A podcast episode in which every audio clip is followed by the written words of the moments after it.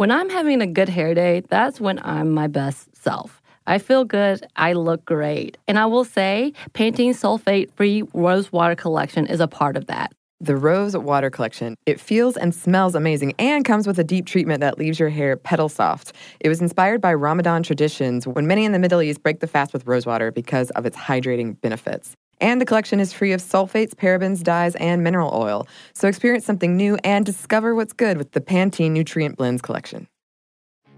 Hey everyone, I'm Steven Hyden. And I'm Jordan Runtagh. Join us as we unveil our new music podcast, Rivals. It's a look back at famous music rivalries of the past. Every week, Jordan and I will explore a new rivalry, delving into all the dirty details about our beloved musical icons who just can't seem to get along with their fellow legends. And then we'll debate each other about who deserves to have the upper hand in these classic conflicts. You'll remember the biggest beasts from music history and hopefully become aware of some you didn't know. Join us on Rivals, a new podcast from iHeartRadio debuting on February 26th. Listen and follow on the iHeartRadio app, Apple Podcasts, or wherever you listen to your favorite podcasts.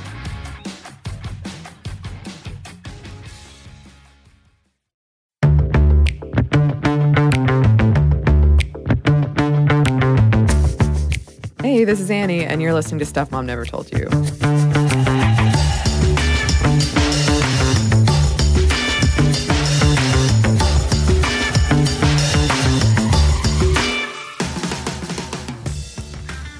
And I am joined once again by my good friend Samantha. It's me. Hey, thank you so much for being here. And I'm so glad you're here for this one Yeah. because you have a lot more expertise in this topic than I do, Years and years of it.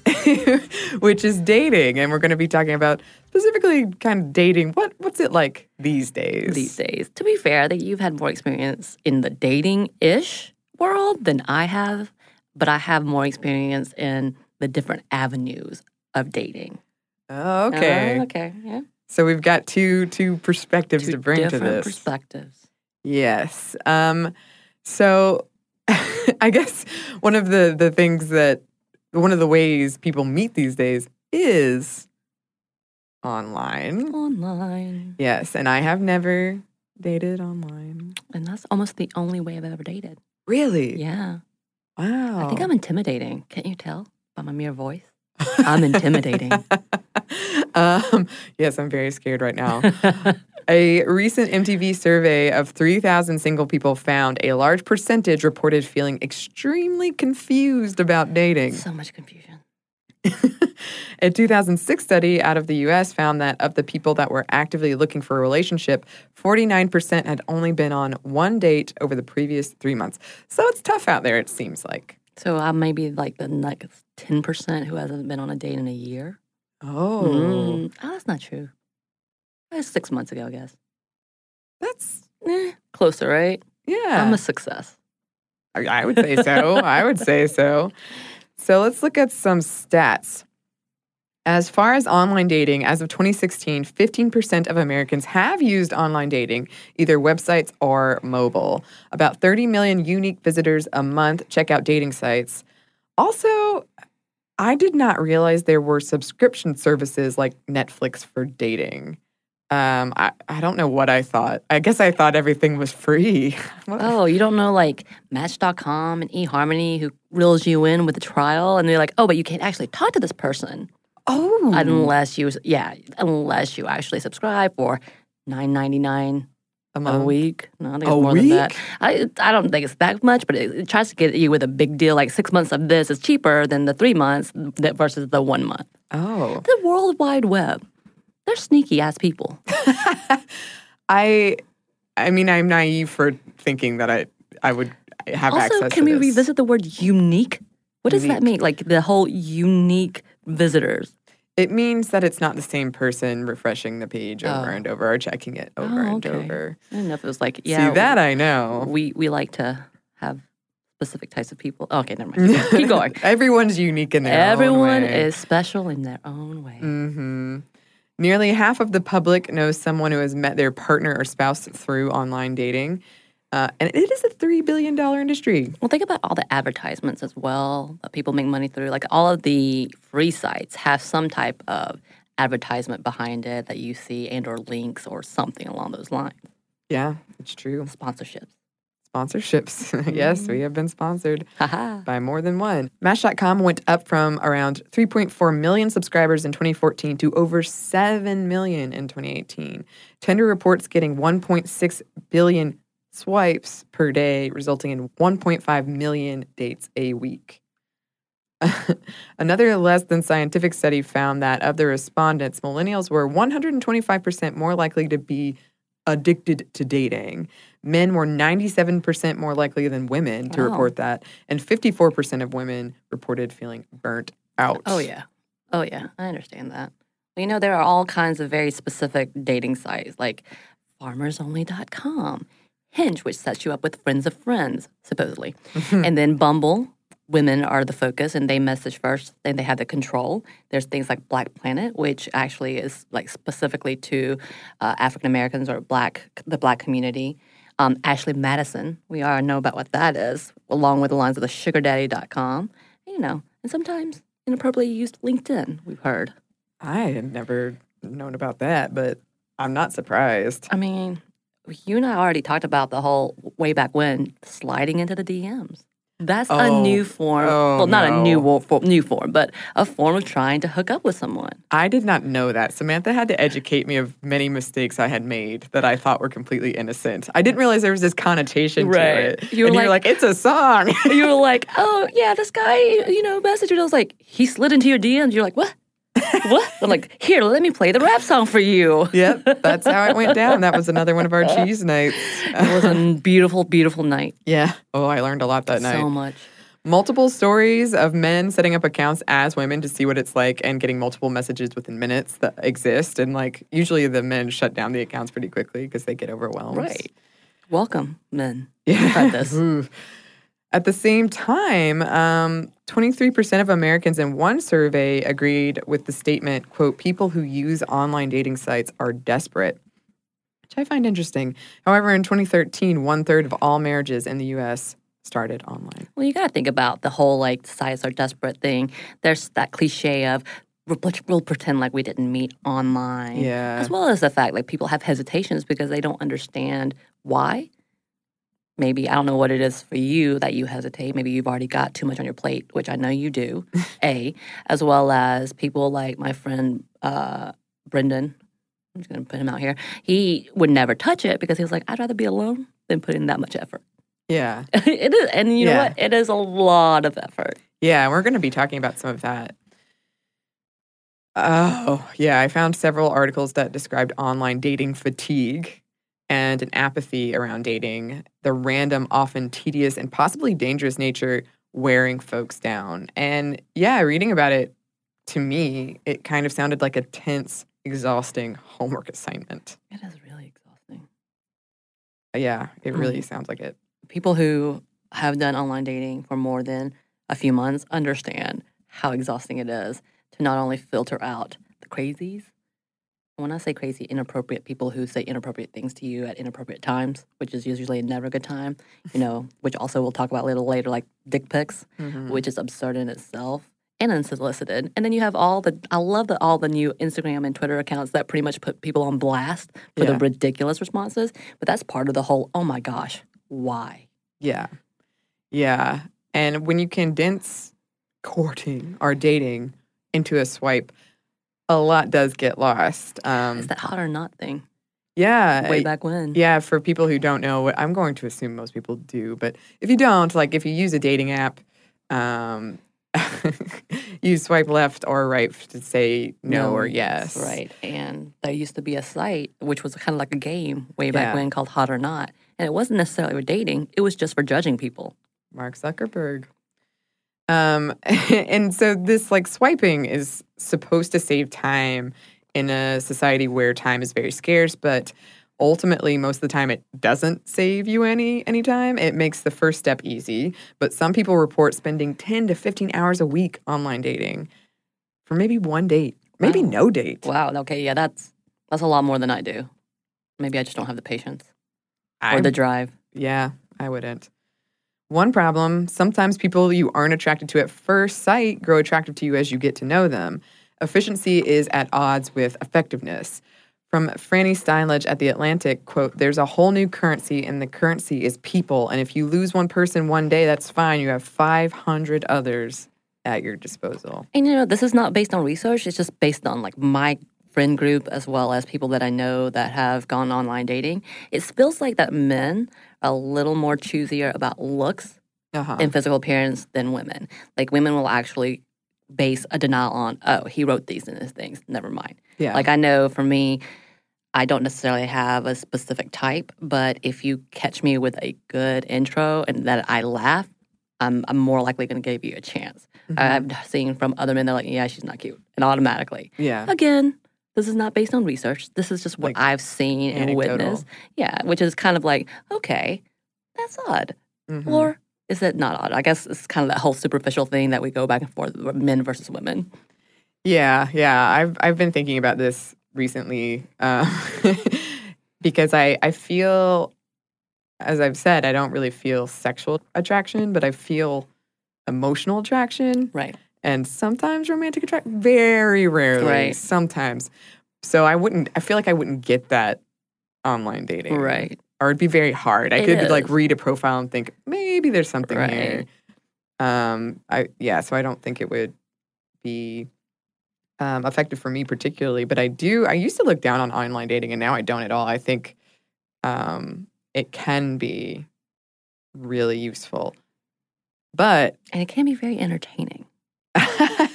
I've heard that. It is. I've heard that. I've got some good stories. However, some studies have linked online dating to depression and low self esteem. Um, and this goes back to I have uh, I feel like I can't I can't remember. There's satisfiers and maximizers. Um, and so the, so some people are lo- always looking to maximize. You're, you're with someone, and while you're with that person, you're thinking, I could be with someone better. I just haven't found them yet. And so there's this, you're never satisfied. You're always looking for something Mhm. better. And then at the same time, I would imagine if you're not getting any matches, if no one is swiping right on you, that it would impact how you feel.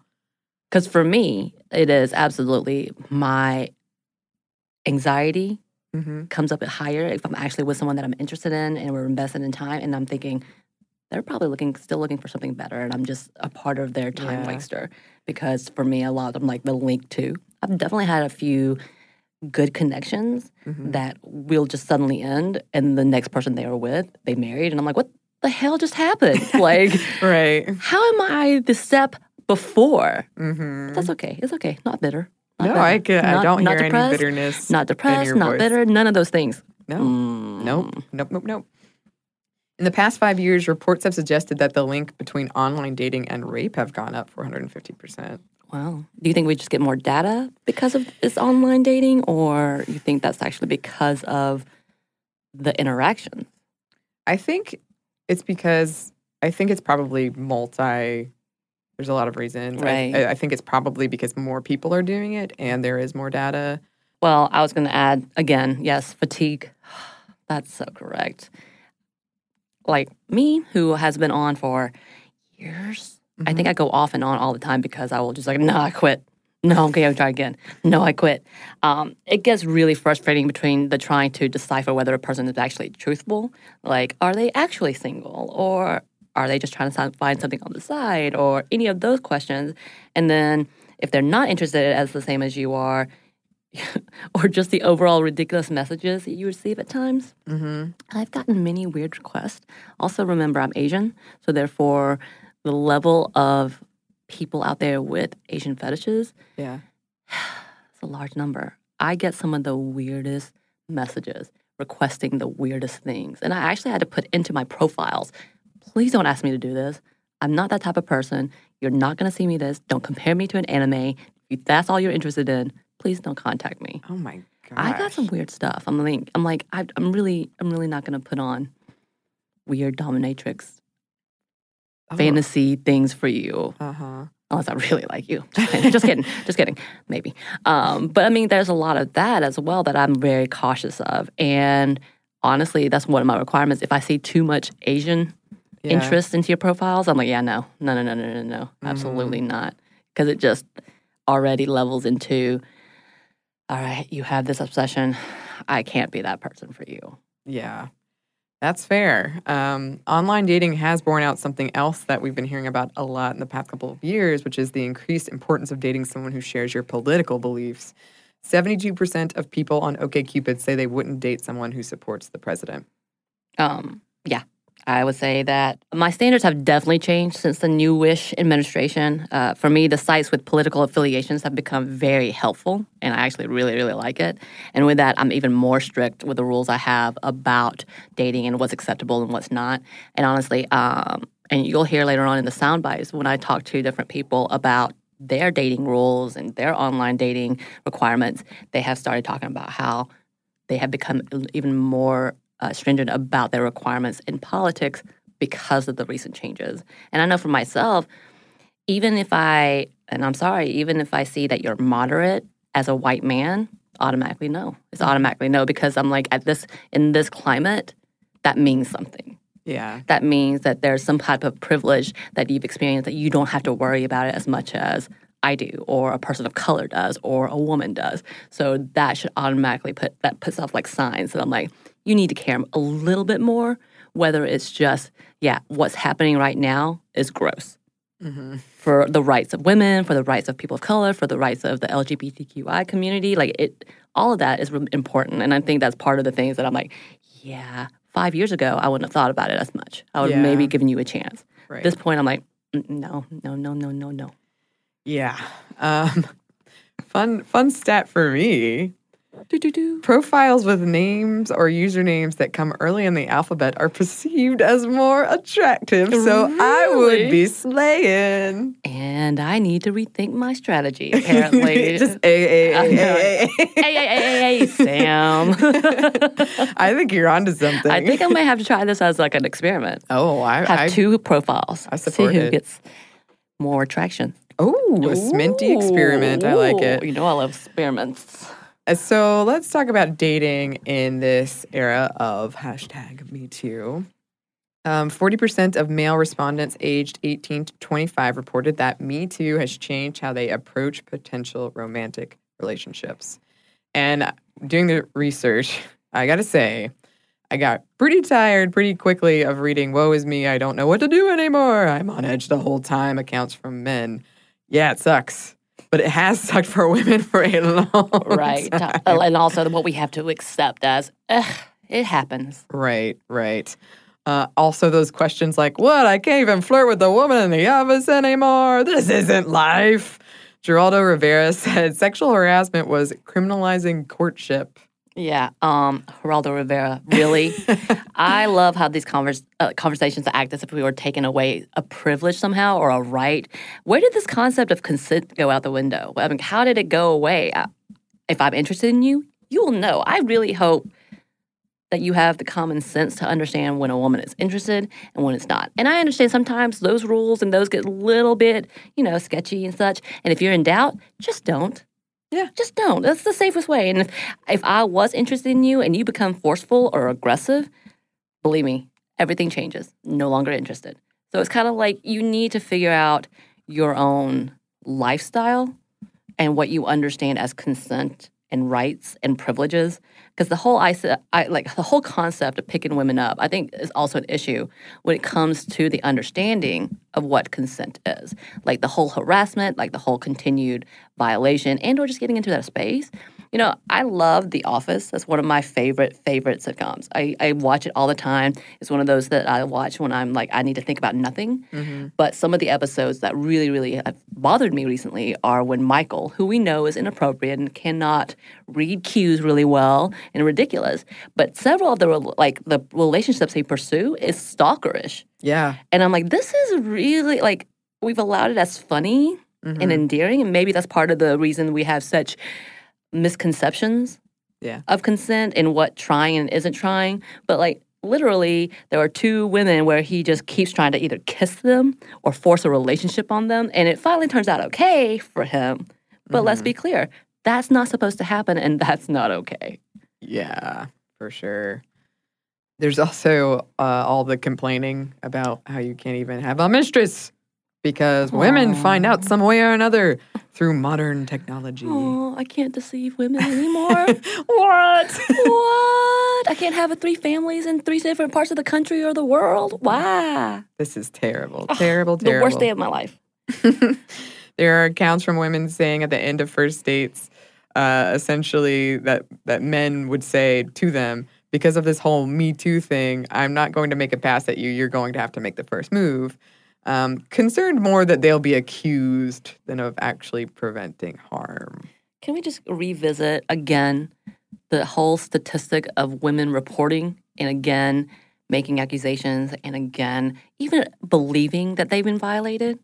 I mean, yes, you should absolutely be willing to talk about these things, but to put it off as if you're being hindered and or this is all of this fault, your fault, women's fault. Come on, guys. Yeah. Come on. Um. and other people. Just come on. Yeah. Everybody. come Apologists. along. Come on. Data from dating.com indicates that since Me Too, women initiating conversations with men has gone up 268%, while men initiating contact has gone down by about 30%. The number of unsolicited nudes has gone down as well. Actually, yeah, one of the people that I talked to, I asked her, I was like, "How did how did this affect you?" Has me too. She's like, "You know what? The new thing has been they now ask me if I want a dick pic rather than just send me." She's like, "I really appreciate that." I'm like, "So, have you ever said yes?" She's like, "No, no, no, no, no, no." So it's interesting, I guess. Sure. Still, why? Why indeed. Keep going. I was recently at the Southern Foodways Alliance symposium and listening to people in the food service industry discussing how to handle a situation like a date gone wrong. And it was really saddening. In the UK, there was a whole campaign called Ask for Angela, which was a code word for staff so they could discreetly take action. Well, Yeah. So I decided I wanted to also talk to my friend group about this online dating experience because obviously I'm not the only one who has gone through all of these shenanigans. So this is the first group of my friends, which include Casey, Joe, Matt, and Louise. And just to let you know, Matt and Louise actually met online and have been together for a while now. I've been on online dating sites off and on for six years. I think probably I had to be 20, so 11 years that I, yeah, the first time that I logged into an online. Yeah, I would say I've been using them off and on, not right now, but off and on for probably 10 or 11 years. I was probably an early adopter, and I probably had it about 11 years, about when it came out, because uh, right around MySpace time, if I remember correctly. Oh, you are one of the first then. What site did you go on? The first one. The first one I downloaded was Hinge. And why? I liked the concept of it better because I was weirded out by online dating. And the concept was that you could potentially meet in real life because you have mutual friends. So, Well, original wise, I have to say Yahoo chat rooms and AOL chat rooms because that's ASL, you know, age, sex, and location. But outside of that, um, Manhunt, we used to call it the park. And Manhunt was the first gay hookup site. And it was on the computer, and I had it. I probably started on AIM as well, and now it's mostly farmers only. But uh, OK Cupid has been a pretty good constant. Keep deactivating it, and you know, come back when I've got time. Pretty casually, not really contacting most people, just short conversations mostly. I prefer face to face and like personal connection. Um, and I find that there has been a huge culture shift in dating, and people don't take the time to invest and figure out if something's really going to work and like take the time because there's a million other people at their fingertips they could be swiping through. Um, I think it makes it a lot harder to build genuine connection because there's a lot of other options. You don't have to try and make something work. Right. So with that, why are you still on? it feels like the only way to meet someone. No one approaches anyone in real life either because there's a million people at their fingertips. Why risk getting rejected face to face and being embarrassed or whatever else when you can swipe on your phone and have the comfort of knowing someone also swiped right before you broach a conversation? same sex relationships, there was no other way besides the park, which was Manhunt at that time, or Yahoo or AIM. Um, there was no other way. I grew up in a town where that was just not possible for you to meet anyone else. And even moving into the city, there's just no other option. Like, so is it great? No. But do I have another option? Not really. So I've got to say, there's like a double like edge sword on this, where it kind of cuts through some of the confusion, or um, at least for the same sex thing of actually looking for someone like, oh, I can easily just go in and not have to be like, is this person gay or straight? I don't know if that's the first question I want to ask, but um, I think after like getting out of like school or something, the only time you are in a position to really meet people is that are outside of your friend group is usually at work, and uh, where I've worked, it's been a very shallow pool because there's usually a lot of women, and that kind of cuts it down for me. Well, I think the main problem is trying to figure out somebody's personality through text and trying to figure out with just questions or somebody's little paragraph, uh, like who they are. People like hunt for red flags uh, and don't know anybody's personality before they actually meet them. So it's a little uh, confusing trying to meet somebody like that and uh, being a little bit introverted, like actually having conversation with somebody you've never met online is uh, way worse than actually talking to somebody in person. So I think a lot of people would rather just kind of get to the point and like get to talking to people either on the phone or in person faster. But at the same time, I see people at the bar swiping like when they could be talking to people in real life. There are a few things that it does not matter how cute I think someone is or if their profile sounds really great. If you have one photo, I'm not swiping right on you because that's weird. Uh, if you refuse to fill out your section, doesn't matter how cute you are, I'm not swiping right. The people who are like, I'll fill this out later, I'm too busy, then don't be on here. like, if you don't have the time for that, I don't have time for you, is kind of how I feel about it.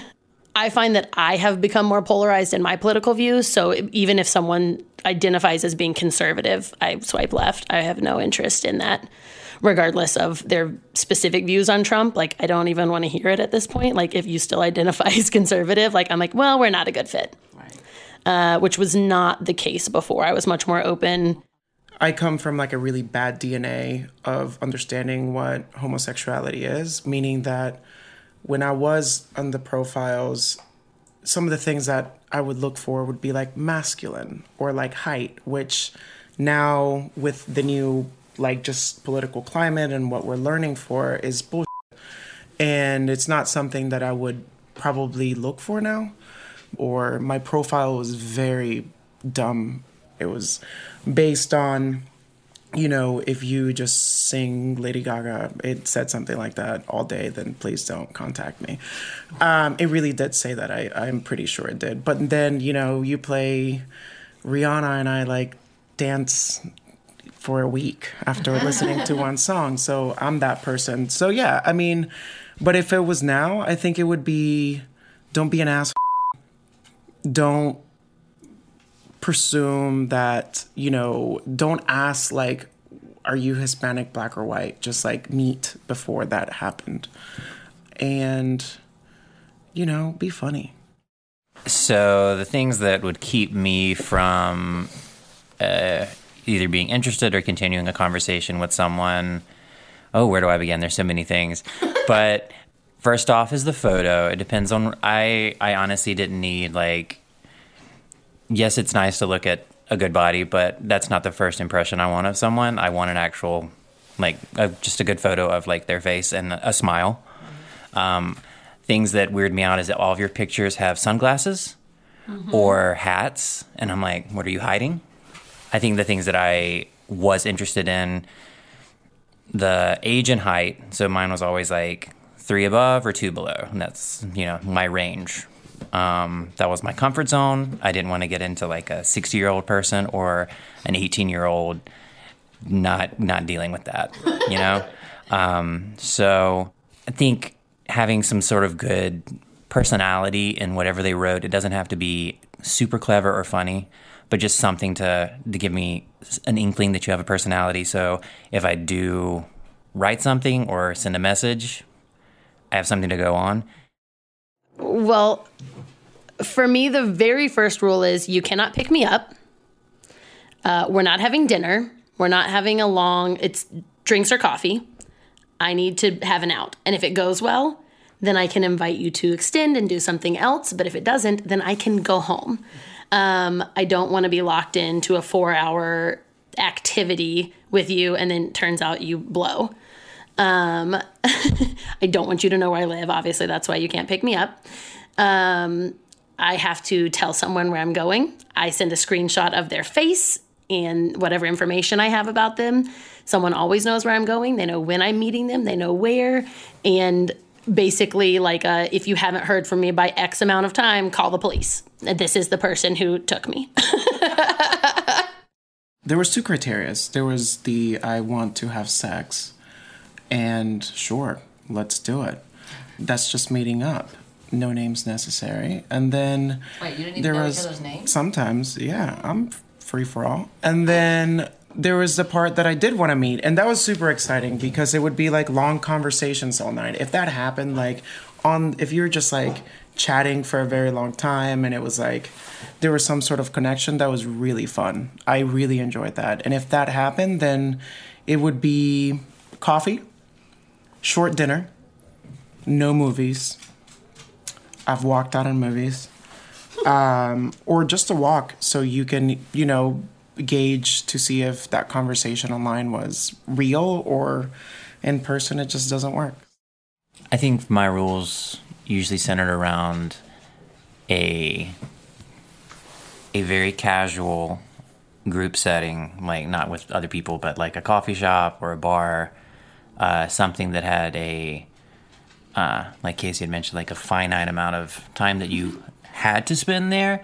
But if you wanted, you could order another drink, or if something was going really well, you could set up for later. I usually had some like plan for after. So like I was meeting people or like I was trying to schedule it so that I didn't have to stay that long because I also I only wanted the like hour or two just to like get to know if I really liked someone if it was worth repeating, not trying to extend it like all day.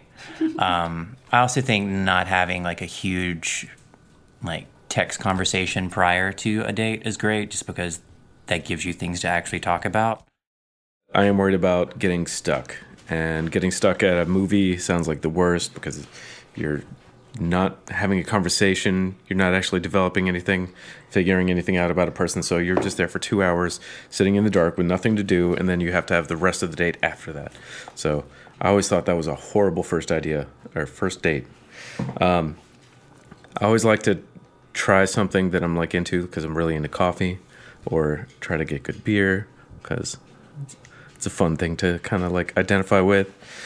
Um, and then you know try to find a restaurant that's like middle of the road. You don't want to go too fancy, too expensive the first time either, because I don't know you. I don't want to spend a lot of money the first time. i know it sounds cheesy but i think everyone that i've ever met is a part of my story so good or bad it's been great and i've met online the first person the first boy i ever liked um, i met my past relationship and I've met my current relationship and they've I've met friends that we're still connected. I've met people that I hated. But everything to be from the good, the bad, from the funny times, from the bad photos, from the bad stories, from the terrible dates, bad sex, great sex. I think everything has been great. the past dating experiences i think they've they've been great at like teaching me what i value about myself and what i want out of a partner so i think the culmination of all of it's great yes there's definitely been a few where i'm like i wouldn't want to repeat that but um, i think overall like most of the people that i ended up going on multiple dates with and not just like the first time uh, were all great additions to me deciding what I really want. I can't say any experience has been great, but I have remained friends with most of them. I've not dove that deep into online dating, so I haven't had that much su- success with it. And at this point, I still uh, like talk to a good amount of people that I did talk to, but I've also had some very bad horror stories which were um great stories to tell. So I did come out of something positive.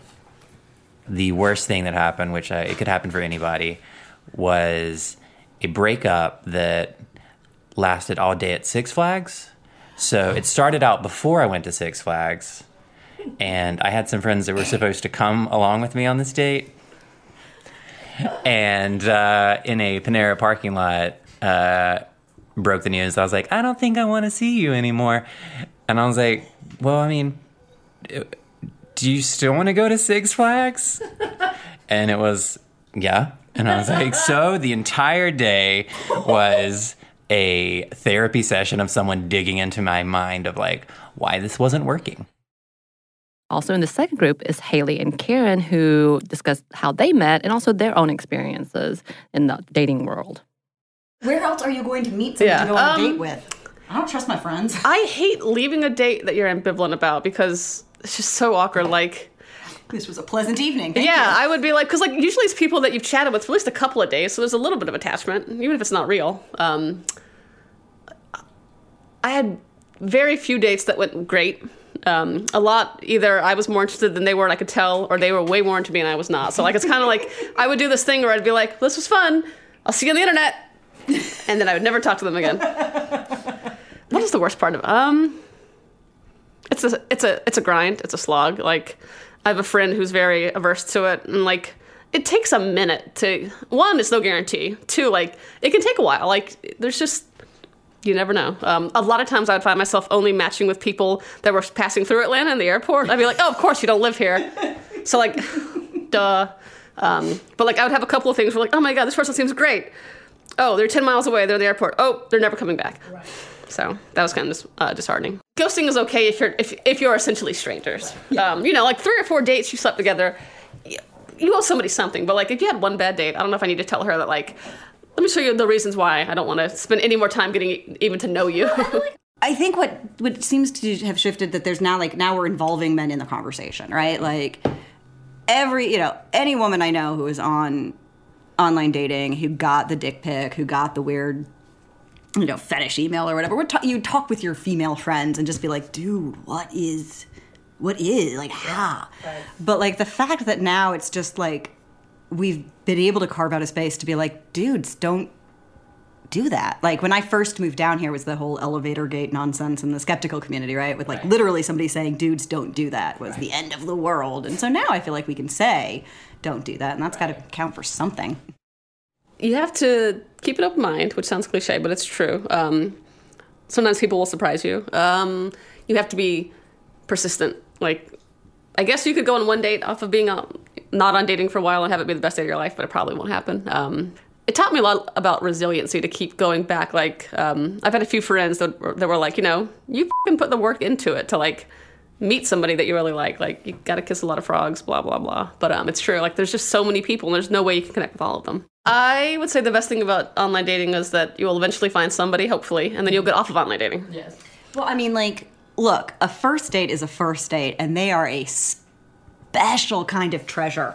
Oh my goodness! Even the like the bad ones are almost better than the good ones because the good ones you're like, now I got to go like again, and like you know, like at that which point in time you've got that three date minimum where you're like, I you know, like if you have a good first date, then you get a second date. If that one sucks, well, you got to break the tie. It does reveal certain unkind truths about yourself when you are like just scrolling through a catalog um, as if they were like Russian brides or something, right? Like, and it, it's, you know, like you realize some of your biases and like you realize like that maybe, you know, you've got a really strong type. After a certain point, when you're like you, you're either not going on dates or going on continuously bad dates, where either you're rejecting that person or they're rejecting you. It gets a little bit demoralizing. So it was nice to be like, oh, I'm not a troll, or like, oh, people do exist. As long as long as you understand that it's an inherently ridiculous thing, like any other human pursuit, um, I think that there's the possibility for a lot of fun. It's it can be bruising, but at least you're not like injuring relationships with people you know. like I get right, like your work isn't awkward. Instead, the internet's awkward, but it's already awkward. I would actually try to meet up sooner rather than later, so you don't get mm-hmm. attached to like this fake person or who you think oh, they are. Lightning can strike. You never know. So there's a whole world of experiences out there. Right. There is some common ground on their opinions on what site's good, what site's not great, what sites to follow, the advice that they give to other people who are trying this whole, whole phenomenon. Because again, it's getting harder and harder to meet people in real life, IRL. IRL, as the kids say. Right? Um, and disclaimer, full disclosure, we are or were sponsored at one time by OKCupid, depending on when you're listening to this. Right. Um, but Samantha did not lead anybody. Right. This was all their opinions were all their own. I mean, honestly, as a guest, sponsorship's not important to me right now. So obviously, I'm not trying. But uh, it just kind of happened that OK Cupid was a for- front runner when it allowed for more open types of relationships, whether it's to be able to say pick same sex or both sex, and then also to like, I think they were able to say no to the opposite. So like, uh, I believe Karen, you'll hear Karen talking about the fact that she was able to say no to men and so they couldn't contact her. So I was like, okay, that's cool. Um, as where other sites, as we heard before, wouldn't even allow that as an option. So yeah, OkCupid is a front runner when it comes to uh, being open and being an ally. So that's cool. Yeah, yeah, very cool. And when it comes to dating in IRL, which I do have some experience in, I, what my so I, as I've said before, I'm not really into dating. What happens to me is something I call the trick date. A trick date. You know what? It's not. It's not just you. Oh no, I Yeah. know this is common. I'm I'm fairly certain it's become a way of avoiding rejection. Right. So I think my the best example I have of this in action is um, in college. Somebody invited me to a study session, um, and it was supposed to be like a bunch of our classmates. And I get there, and I'm the only one. And he says, "Oh darn, no one else could make it. Let's go get dinner." and I was like, "But the study session." What is happening? And then we went to the student center and he was asking me all those date questions. And then he forgot his uh, student card and I had to pay for the, the meal. That's special. yeah. At a student center. Yeah. Oh, Even know. better. Know. Yeah, you know what? Uh, an old roommate of mine, um, she was very religious. So at that time, she wasn't quote unquote dating. Mhm. Um, but there, we were hanging out with a big group of people, and someone was like, "Hey, we should all go to a movie, whatever, whatnot." And she was like, "Okay, cool." He shows up, and in his mind, he'd actually asked her on a date. Yeah. In her mind, it was a group thing, and she shows up and goes, "Where is everybody?" And her response was, "What? No, it's just me and you." They go to the movie, come out. He asks for another date. She's like, "Honestly, though, I didn't know this was a date, and I'm not dating right now." Yeah. which is something that we've made fun of both of them because I still know them really well. Because I mm-hmm. think it's hilarious that that's mm-hmm. how it happened. But yeah, it happens a lot more than you think because A, I think we don't know how to ask out people. Yeah. That's one of the things. The newer phenomenon is the group dates. So you don't know if you're on a date or if you're just hanging out with people. mm-hmm. So I, I don't quite yeah. understand that. Yeah. Oh, I really think it's a, to avoid rejection. And also, I do think there are instances where it's legitimately a misunderstanding. right. Some person views, especially if you have feelings, if one person has feelings and the other person doesn't, Right. then I think you can cross. And I, I, I'm very like I like hanging out. If you ask me to go do something, Right. I'm going to go do it. Right. Um, and I think that gets interpreted as she likes hanging out with specifically me all the time. Right. I mean, and then there's also the whole like, am I on a date? Did you ask me out? I want this to be a date, but I don't know if I'm on a date. Like those moments too, Yeah. when you have self doubt of like, what are we doing here? yes. am I supposed to be letting you pay? What is going on? Because I thought, are we? At a, yeah. and then that's kind of, you know, life's language. Life's language. Confusion. Very confusing. we have some more to talk about here, but first we have a quick break for a word from our sponsor. Okay. So, a recent study found that a great hair day makes you happier and more confident. But that same study also revealed that 95% of women don't feel great about their hair. I can definitely relate to the confidence part because if my hair is doing something a little weird, something I don't want it to do, then I, I can't stop thinking about it the rest of the day. Oh my God, we've all been there. Pantene's Rosewater collection feels and smells amazing and comes with a deep treatment that leaves your hair petal soft. It was inspired by Ramadan traditions when many in the Middle East break the fast with rosewater because of its hydrating benefits. And the collection is free of sulfates, parabens, dyes, and mineral oil. Your hair doesn't look really great. Thank you.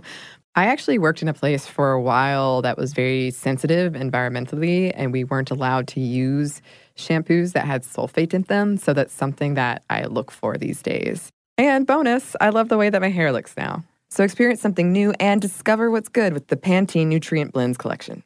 This episode is brought to you by NBC's Good Girls. Okay, the new season of NBC's Good Girls is generating serious buzz. Christina Hendricks, Retta, and Mae Whitman have never been more hilarious as America's favorite moms turned gangsters Beth, Ruby, and Annie. Already this season, there have been some big twists and breathtaking surprises. The fans love it, and the critics do too. Variety calls Good Girls addictive and audacious. Entertainment Weekly says it's just what you need, and Rotten Tomatoes certifies Good Girls 100% fresh. So, if you've missed any of the new season, get yourself online and stream it now. And Sundays on NBC, watch it live. There's sure to be big twists and huge surprises. So, you'll want to enjoy your Good Girls experience in a spoiler free zone. The all new, all hilarious season of Good Girls, Sundays on NBC and streamed anytime.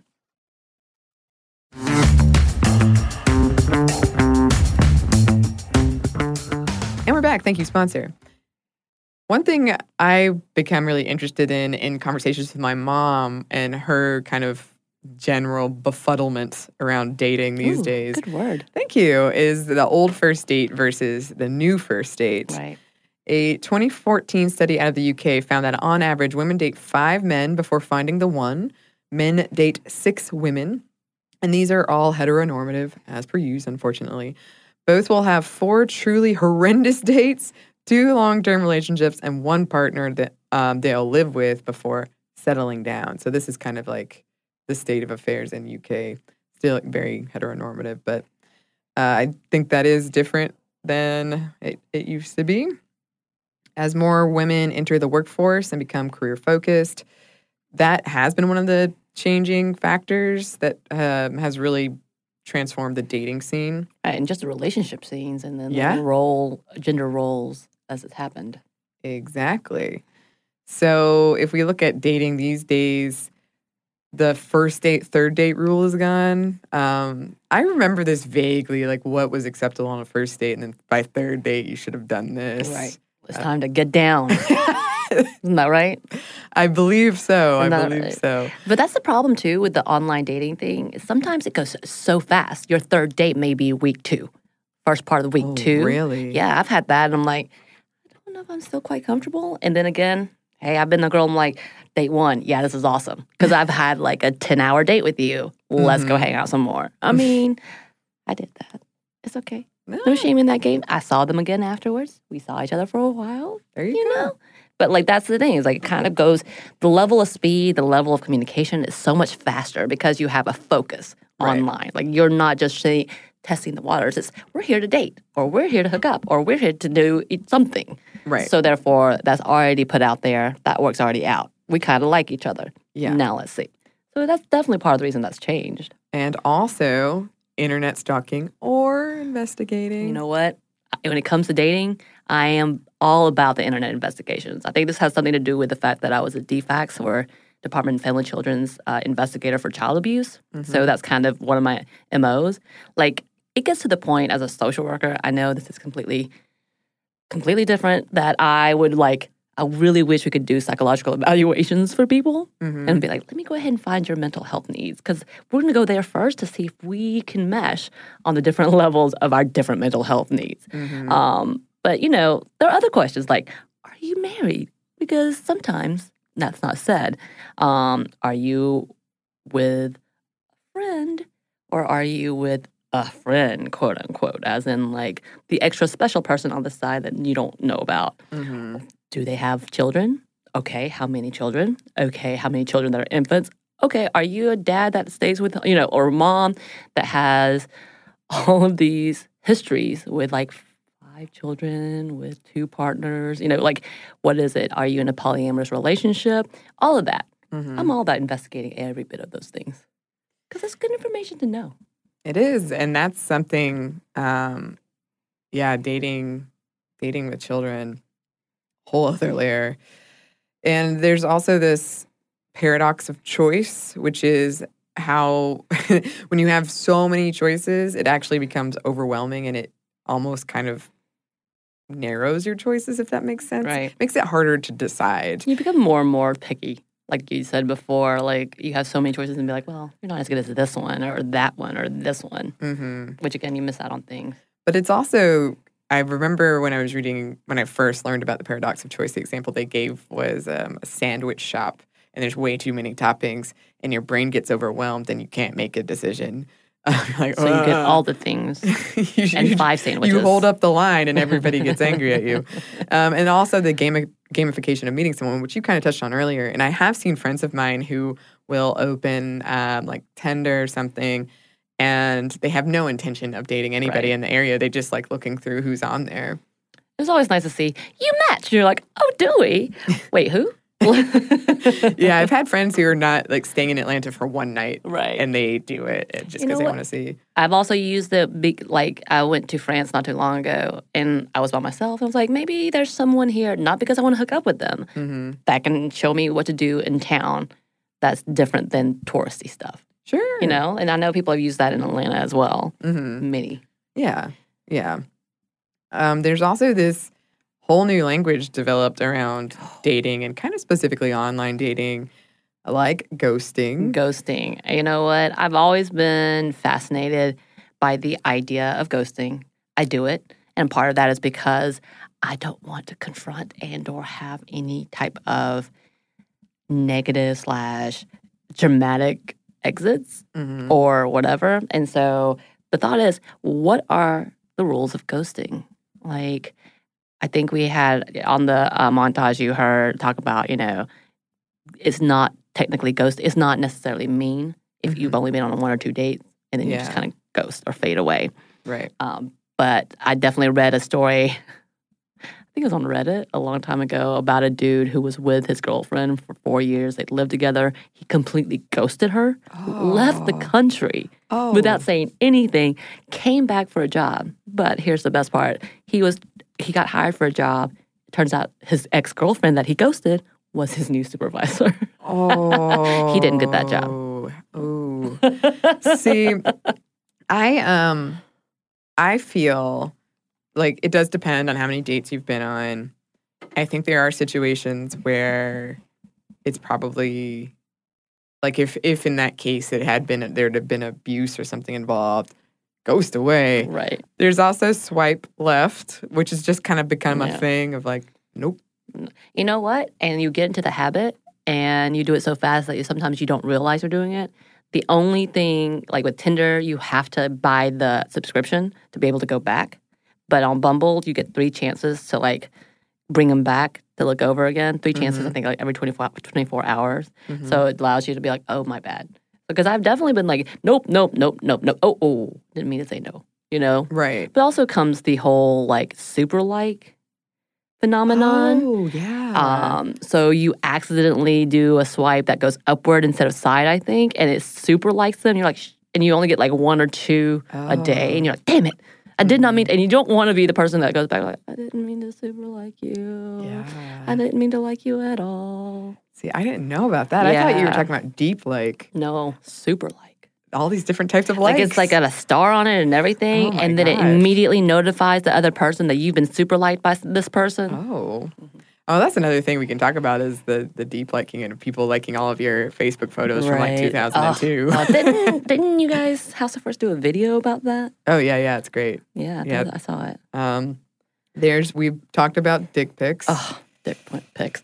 All right, yeah. I, I was like, look, here's what we're gonna do. We're gonna research a little more about dick pics. I know that you had done some things on exhibitionism. on exhibitionism. And I was like, you know what? I just I want to know where did this even originate? Why? Who was the first person that said yes? This is gonna get me a date. Yes, Probably this is gonna first get me a hiccup. You know, uh, like. I don't understand it. So um, I, know there's been specific episode like we talked about, and I will say I've never been a victim of such st- stupidity. But what is the point? Okay, there's a little bit of me. I'm like, I, I didn't get one.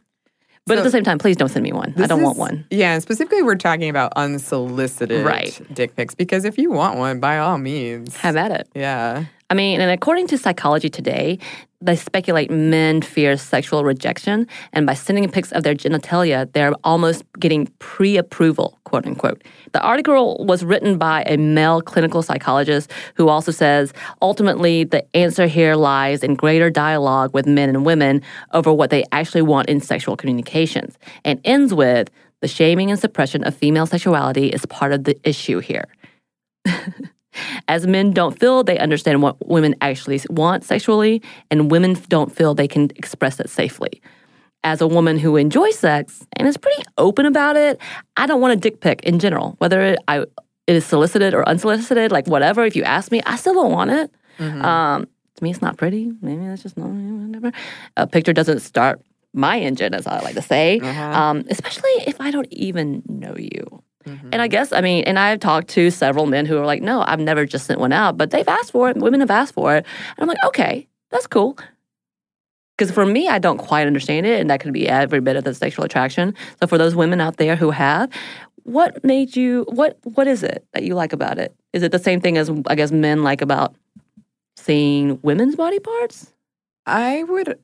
I'm sure there are people who do. Yeah, but I, I would. I bet there's also like a kind of power and Is it okay? yeah. Because I know for the most part, the reason things like um, what is it, the gray, whatever that book. Fifty Shades of Grey. Yeah, I knew there was grays in there. 50 Shades of Grey. Part of the thing was it being a lot of hinting and the Mm. teasing and the tantalizing and sure. like whatever. So I, in my head, I was like, when it's written, it's Mhm. much better to to have that than to actually see pictures. But maybe that's just yeah. me. I think it's. I think it's again a lot of things, but probably like a power play, a, like game Right. chase sort of thing. Um, so one of the things too could be um, de-incentivize high risk romantic situations. And by high risk, again, this is the fear of rejection. Dating apps are easier and lower risk in terms of like it was a stranger, so if it doesn't work out, no big. Instead of like this is a friend I have. If it doesn't work out, maybe we won't be friends anymore. Right. I actually have told my friends that to be careful when setting up, trying to set me up with someone because I'm like, I'm not the easiest person to get along all the time. And if I don't like them, things get awkward real Mhm. quick. And I'm like, if you want to stay friends with them or me, you may just not want to. I have a pretty strict rule with friends where I tell them I don't want to date your friends. Right. And it's nothing like plenty of your friends are wonderful. I just don't want to be in that situation. Right. I don't want to mess up the vibe of the Right. friendship. That doesn't mean I haven't done it, Right. but in general, I would rather avoid that. Right. And I, um, that is one of the easiest ways to meet people. So Yeah. it does remove It's a hard. lot. uh, lack of labels is one thing that I yeah, have run into a lot. Fear of being um, honest about desires. Like men who want casual sex, afraid that they'll scare women away who don't want casual sex. Women who want serious relationships, afraid they'll scare men away who don't want serious relationships. And, you know, things can turn into different things as, as you start dating someone longer. But that fear that you'll kind of shut down immediately, yeah, that swipe Right. because you said I want I would just Right. want casual sex. These are generalizations, but I did read a lot of accounts of that thing. Well, I mean, yeah, you're absolutely right. I think uh, I now am very aware of looking to make sure it's not necessarily something that's polyamorous, which a lot of people are into, and that's cool.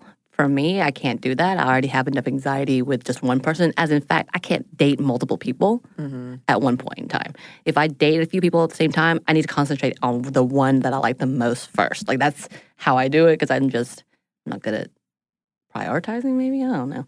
Um, but with that also, because in the old school days, before the real like impact of online dating, when you had a relationship, somewhere down the line you have to have the DTR, defining the relationship. Oh, Yeah, and whether or not are you friends?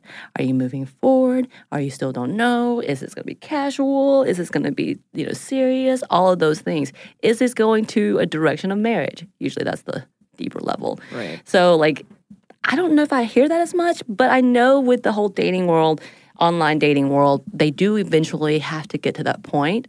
But the first conversation is are we exclusive?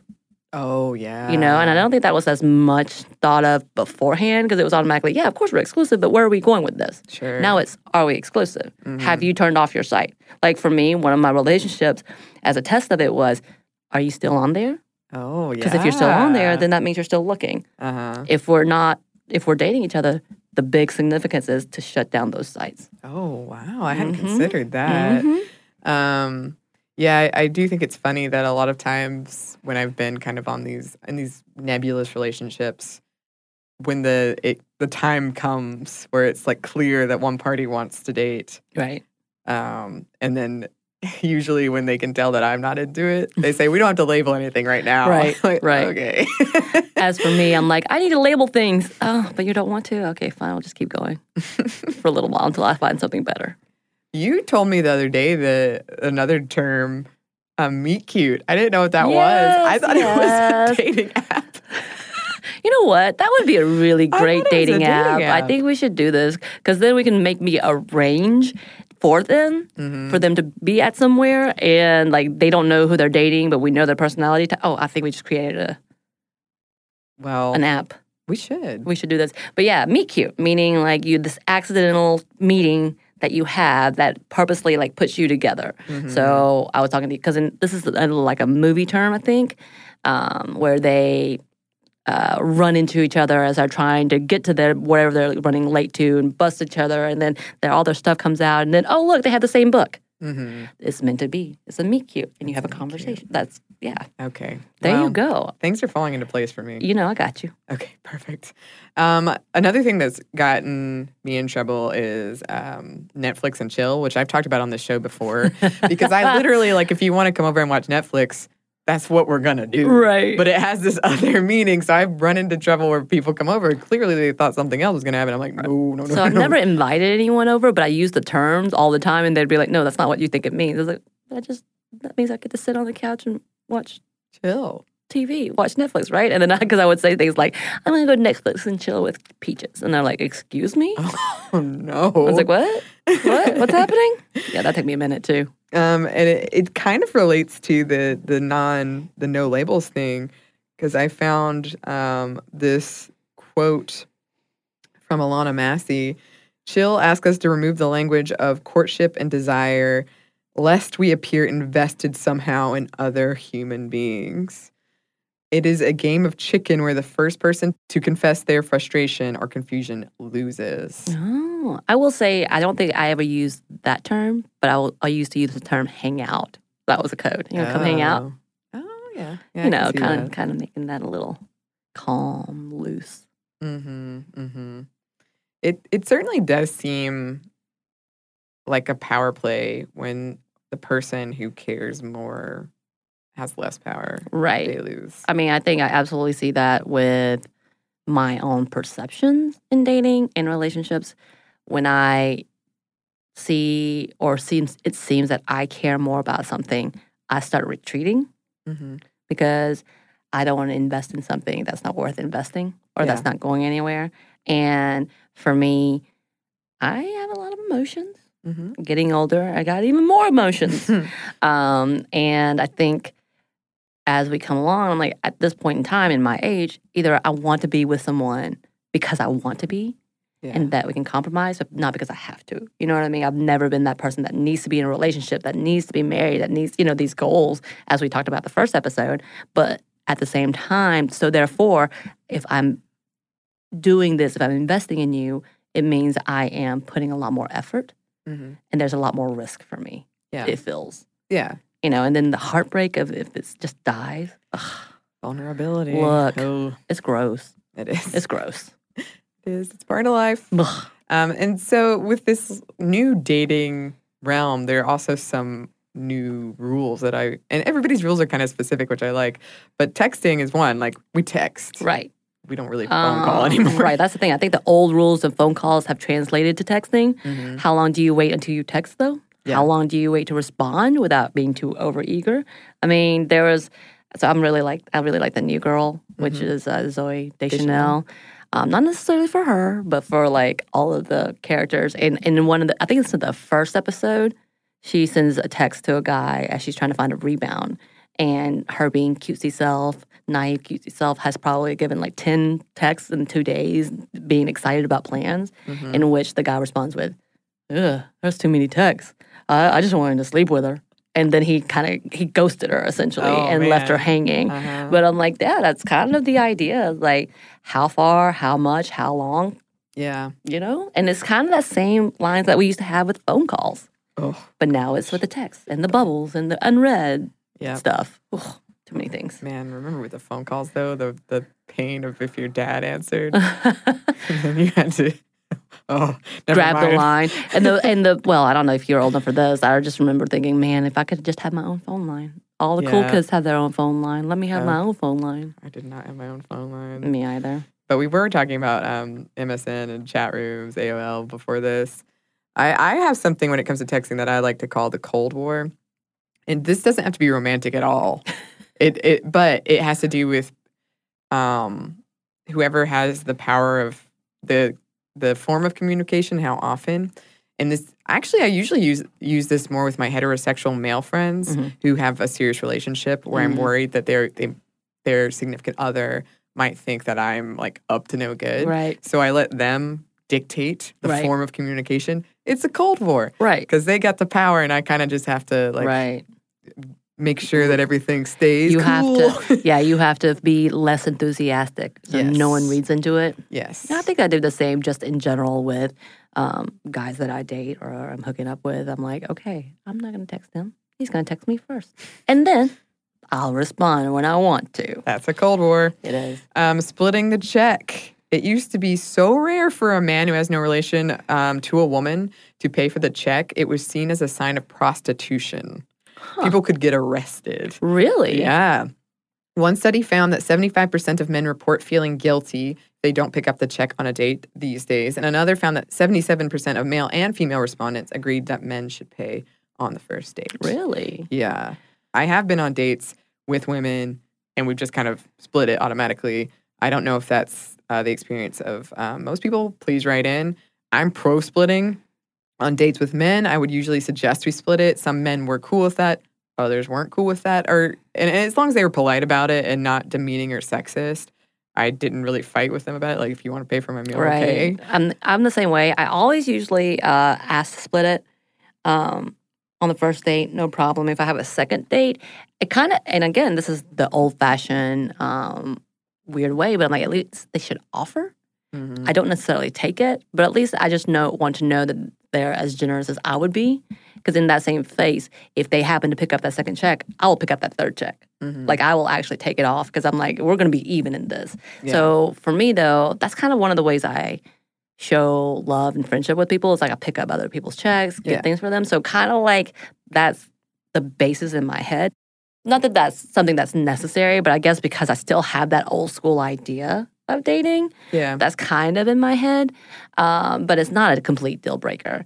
I think um, I definitely had those moments where I have offered to pick up a check and they're like, yeah, cool, without any hesitation. And Mhm. when I'm when someone else is picking up a check for me, I make sure to equal or do lesser of what they pay for. If that makes sense. If what Yeah. they order. The couples that I talked with, they talked about immediately. Like um, my friend Haley and her girlfriend Karen were talking about it's always split. Oh no, no, like it was just no doubts. Yeah. it's splitting, and that was Matt and Louise. They're like, um, they're like, no, to me, who actually one of them said the person who asks the date is the one that they always felt like should Should- offer, yeah. but they would always split still. Yeah.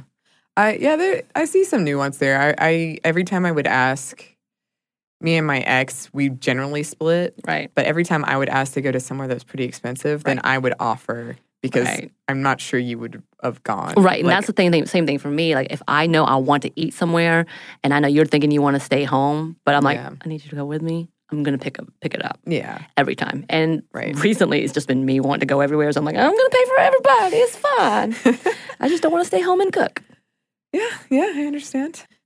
There's also dating multiple people at once now. That's kind of more common. Yeah. Well, as my friend would say it, it's building a team.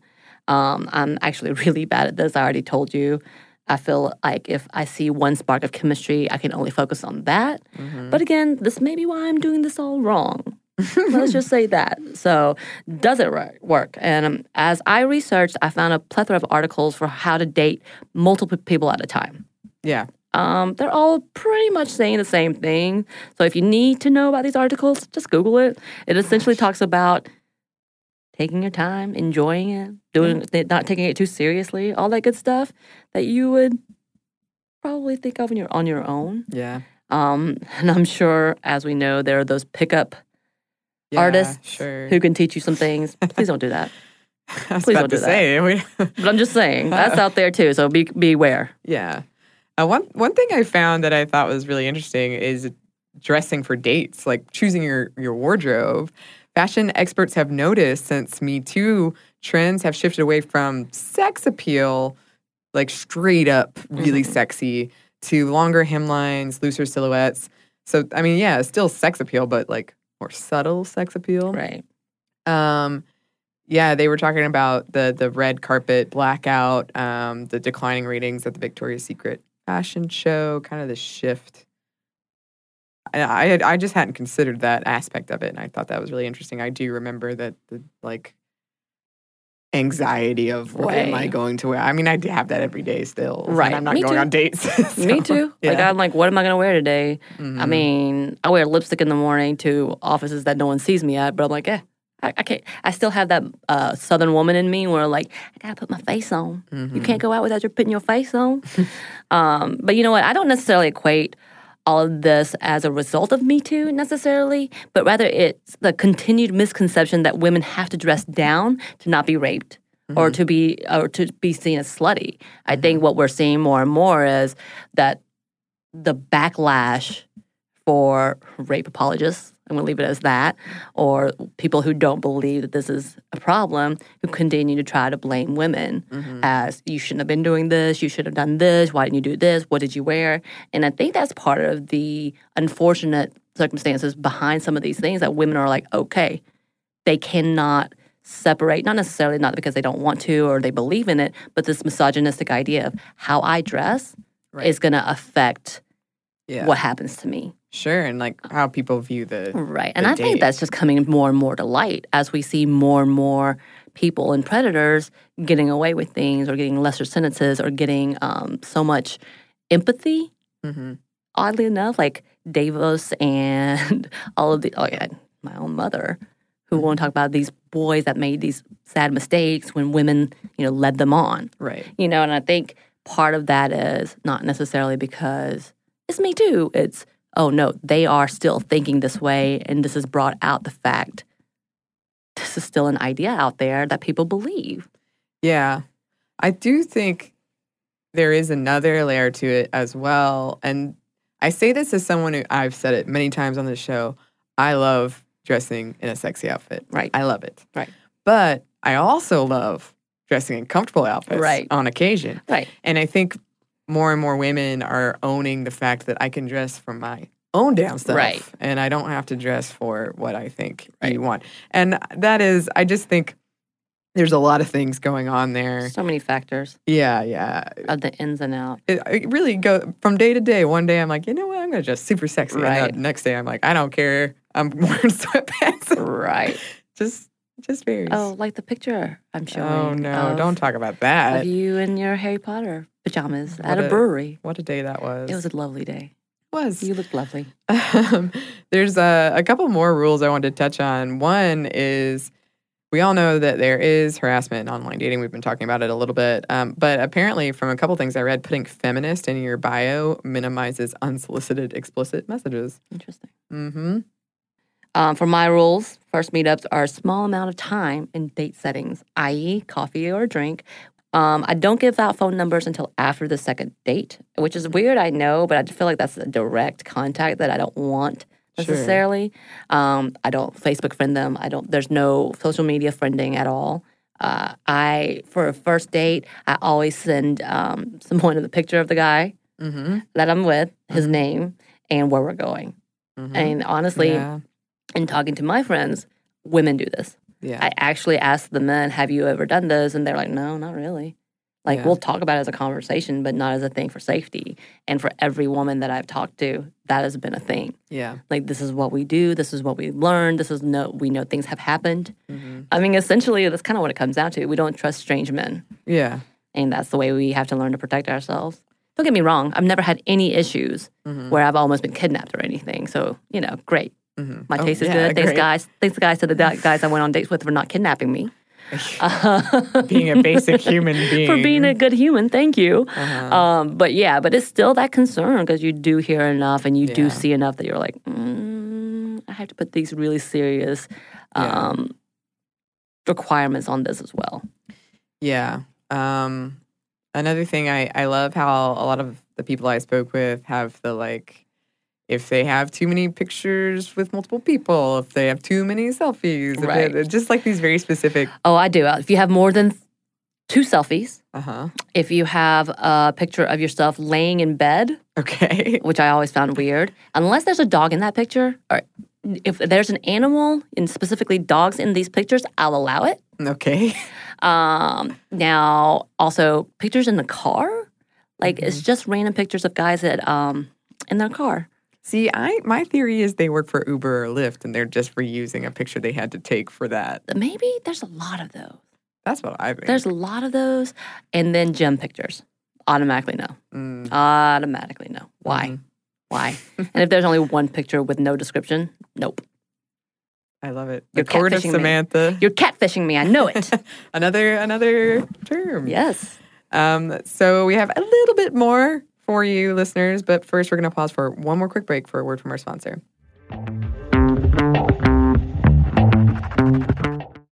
Okay. So, a recent study found that a great hair day makes you happier and more confident. But that same study also revealed that 95% of women don't feel great about their hair. I can definitely relate to the confidence part because if my hair is doing something a little weird, something I don't want it to do, then I, I can't stop thinking about it the rest of the day. Oh my God, we've all been there. Pantene's Rosewater collection feels and smells amazing and comes with a deep treatment that leaves your hair petal soft. It was inspired by Ramadan traditions when many in the Middle East break the fast with rosewater because of its hydrating benefits. And the collection is free of sulfates, parabens, dyes, and mineral oil. Your hair doesn't look really great. Thank you. I actually worked in a place for a while that was very sensitive environmentally, and we weren't allowed to use shampoos that had sulfate in them. So that's something that I look for these days. And bonus, I love the way that my hair looks now. So experience something new and discover what's good with the Pantene Nutrient Blends collection. Here's the thing saving money with Geico is almost better than playing pickup basketball. Because there's always that guy who joins your game. He never passes the rock, he constantly bricks threes, and he'll completely hack you and then put his hands up and say, No foul, no foul. With Geico, it's easy to switch and save on car insurance. No need to fake an ankle sprain because you're absolutely exhausted. So switch and save with Geico. It's almost better than sports.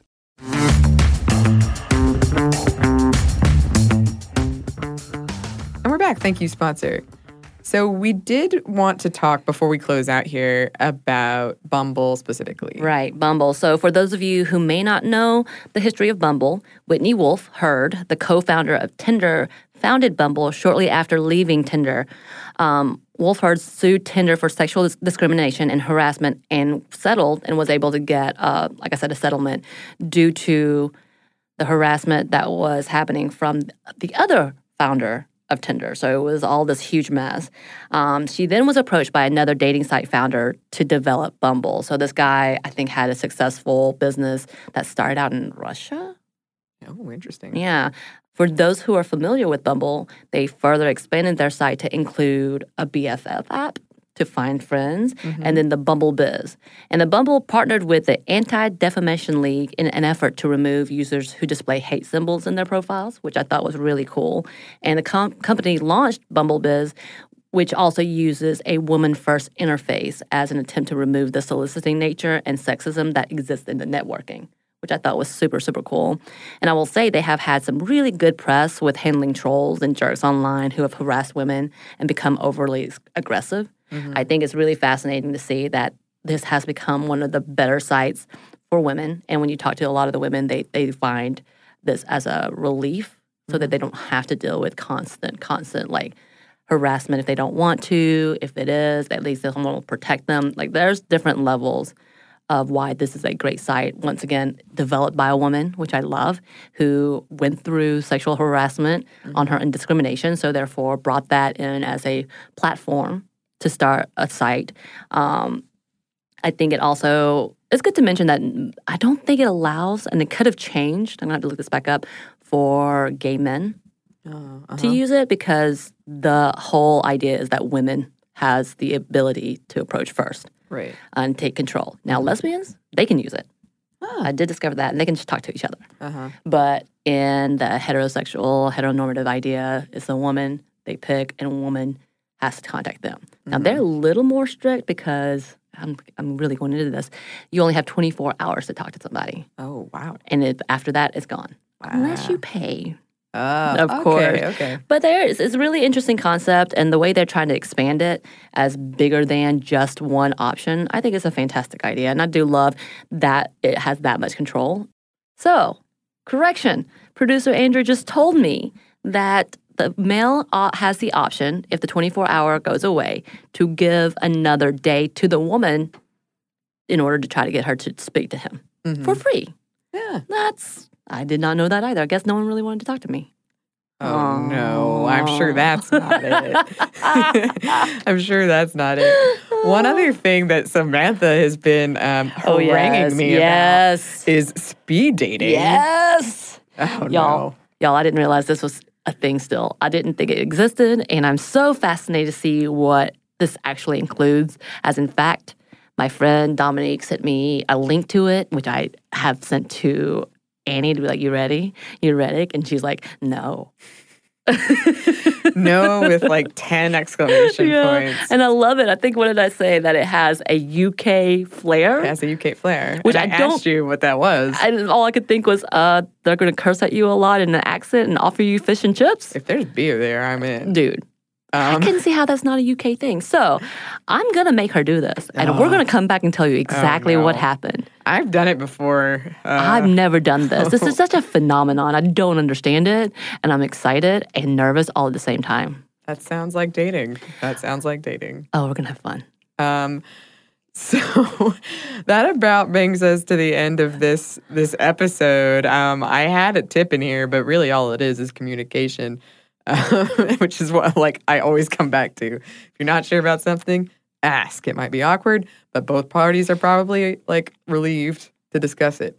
And you know what? Again, from the soundbite, you also heard people say just enjoy it and don't take it too seriously. So that's the biggest thing is come whether or not it was the worst or the best experience, you come out with some good stories and just find the humor in that. Hopefully not like dangerous stories, Yeah. but I mean like just like the date with a guy that I had who liked to flick his tongue out at me every Oh. 30 seconds. Oh, It was super weird. But like all those things, you have really good stories, Sure. laugh about it, and then you move on. Sure.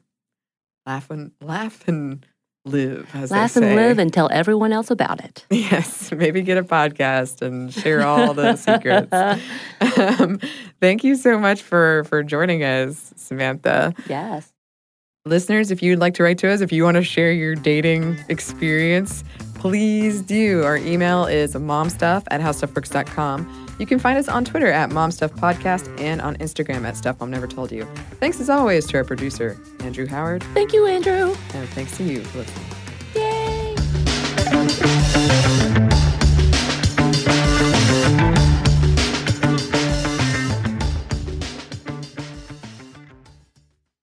So here's something that some of you might find shocking. 95% of women don't feel good about their hair, but Pantene is changing that. Pantene's Rosewater collection combats bad hair days with an innovative formula that uses rosewater derived from the petals and buds of the Rosa gallica plant. With Pantene's Rosewater collection, I can really feel how much more hydrated my hair is.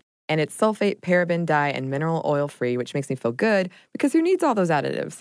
Experience something new and discover what's good with the Pantene Nutrient Blends collection.